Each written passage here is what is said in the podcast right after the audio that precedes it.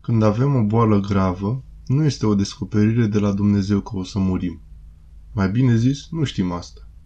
Este însă o descoperire de la Dumnezeu că trebuie să ne pregătim mai intens de moarte, să ne desprindem mai mult de cele lumești. Dumnezeu ne spune, ești pe pista de decolare.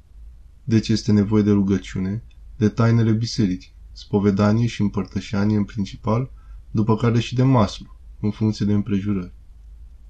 Când o să decolăm? Nu știm. Știm doar că acum ne putem concentra mai mult pe a ține drumul corect pe pistă, pentru că acum diavolul încearcă să tragă mai cu forță de manșa avionului sufletului nostru. Strategia diavolului când avem o boală gravă. Cu toate că facem ceea ce este omenește posibil ca să evităm moartea pentru a avea timp de pocăință, trebuie să fim atenți să nu avem o frică morbidă de moarte, oricum vine. Aici ajută foarte mult conștiința noastră că moartea nu este decât o trecere într-o perioadă mult mai intensă a vieții noastre, pentru care trebuie să ne pregătim cu toată seriozitatea și nu înfricoșătorul sfârșit al existenței umane.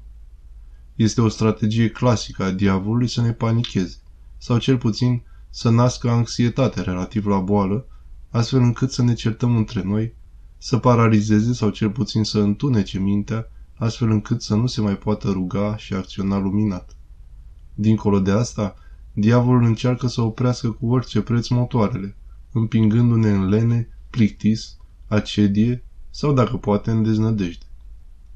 Dacă nu reușește astfel, atunci ne exacerbează dragostea de cele lumești, dragoste care acționează ca niște ancore, împiedicând decolarea în direcția corectă prin durerea pricinuită de despărțirea de cele trecătoare. Această durere este foarte periculoasă pentru că poate chiar să prăbușească sufletul la decolarea sa către brațele Tatălui Cel Ceresc, veșnic și total imaterial. Pregătirea pentru moarte Problema este ca în clipa morții să fim pregătiți pentru a decola pe direcția corectă, care este direcția unei inimi iubitoare. Din cauza aceasta trebuie să trăim totdeauna ca și cum ar fi ultima zi. Nu putem să ne rugăm cu adevărat dacă nu avem continuu conștiința faptului că suntem în pericol de moarte și conștiința unui mântuitor atotputernic. Să ne gândim totdeauna dimineața. Dacă până de seară mor, ce o să schimb astăzi în viața mea? Ce pot să fac astfel încât să termin ziua cu o inimă deschisă față de Dumnezeu și de semeni? Dacă nu ne învățăm din timp cu prezența morții, atunci când aceasta va veni, vom fi total nepregătiți și vom suferi din cauza aceasta. Dacă ne pregătim însă, moartea va fi doar o trecere spre casa noastră. O persoană apropiată cu o boală gravă. De asemenea, dacă avem o persoană apropiată în această stare, să nu cădem în ispita că e mai bine să o menajăm în sensul de a ascunde semnificația duhovnicească a bolii. Desigur că vom acționa cu discernământ și nu o vom îngrozi, însă îi vom spune cu tact adevărul descris mai sus.